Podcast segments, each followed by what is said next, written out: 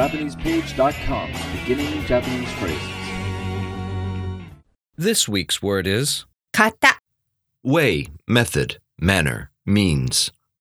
repeat after the speaker.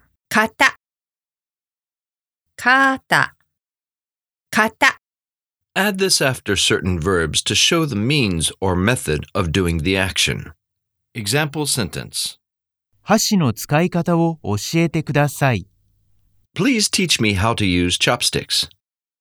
箸の使い方を教えてください。